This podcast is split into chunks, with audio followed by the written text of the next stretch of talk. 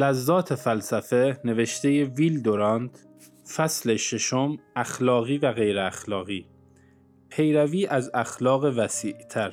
شاید در حالی که از دور ایستاده ایم و طعنه میزنیم، در پیش دیدگان کمبین ما نظامی بین المللی در حال رشد و تکامل باشد.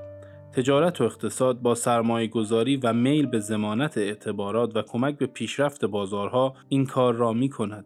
اکنون تنها کارگران دشمنان جنگ نیستند، بلکه توانگران نیز با آن مخالفند، گرچه به هنگام سخن گفتن دولت‌ها از جنگ مردم دست می‌زنند. ولی با مطالعه اخبار روزنامه‌ها فوراً معلوم می‌گردد که چقدر از کارها و اقدامات بر اثر ظهور اخبار جنگ و ستیز دچار وقفه و رکود می‌گردد. سابقاً چنین نبود، بلکه امروز چنین است. دنیا منتظر است که در نتیجه وسعت مبادلات بازرگانی و پیوندی که ایالات را به هم وابسته می‌سازد و ملت‌ها را تحت یک دولت بزرگ در می‌آورد، یک نظم اقتصادی بین‌المللی برقرار گردد. همچنان که اگر احساسات عالی افراد بر پایه طبیعی نباشد، فرار و زودگذر است. عقاید اخلاقی و سیاسی نیز فقط بر پایه حقایق اقتصادی میتواند مستحکم باشد. اگر اقتصاد جهانی داشته باشیم، نظم سیاسی جهانی نیز خواهیم داشت، و اگر نظمی سیاسی و جهانی داشته باشیم، شروع به داشتن اخلاقی جهانی خواهیم کرد. وجدان از پاسبان پیروی میکند و با پیروی از نظم بلند میشود و با عادت به آن رشد میکند. امروز ظهور یک نظم بین المللی دیده می شود.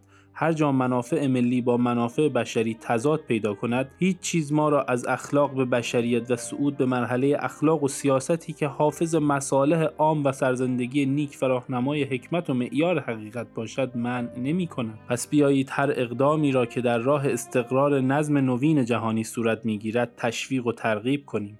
بیایید تا علم را بر پایه‌ای استوار سازیم که از حد و مرز ممالک پای فراتر نهد و کارگران پیمانی را که بر ضد جنگ بسته و نقض کرده بودند از نو ببندند. جامعه ملل را با همه ضعف و سستی آن و با آنکه روسیه را به خود راه نمی‌دهد و تشکیلاتش را نه از روی امن ناممکن می‌سازد تقویت کنیم و به گوشه‌گیری و وطن‌خواهی مفرط و رقابت تسلیحاتی خاتمه دهیم و سودای خام برخی اوباش را در تسلط بر عالم نقش بر آب سازیم. اینجا در حقیقت جمله‌ای از میرابو مصداق حال ماست که می‌گوید اخلاق کوچک دشمن اخلاق بزرگ است.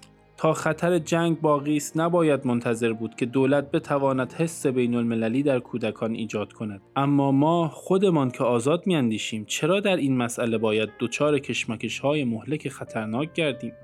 چیست که ما را از پذیرفتن اخلاقی وسیع‌تر باز می دارد و از صداقت و وفاداری به مظاهر حیات منع می کند؟ در پشت سر این اختلافی که میان آزادی خواهان است، نوعی فرد پرستی نهفته است که مانند موریانه هر گونه آزادی را می خورد و نابود می سازد.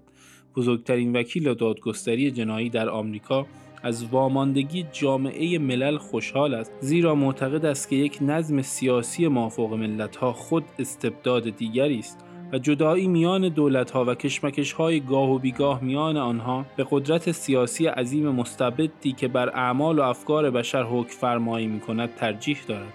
این شک صادقانه و معقول است. ولی ما که با وحدت مستعمرات چنین خطری را میپذیرفتیم، چرا امروز از وحدت ملت‌ها جلوگیری کنیم؟ و آن هم در زمانی که جنگی بر پایه وسایل علمی ممکن است موجب قتل عام سپاهیان و ویرانی شهرها شود و حیات و نظم و آزادی و اندیشه را به دوران توحش برگرداند.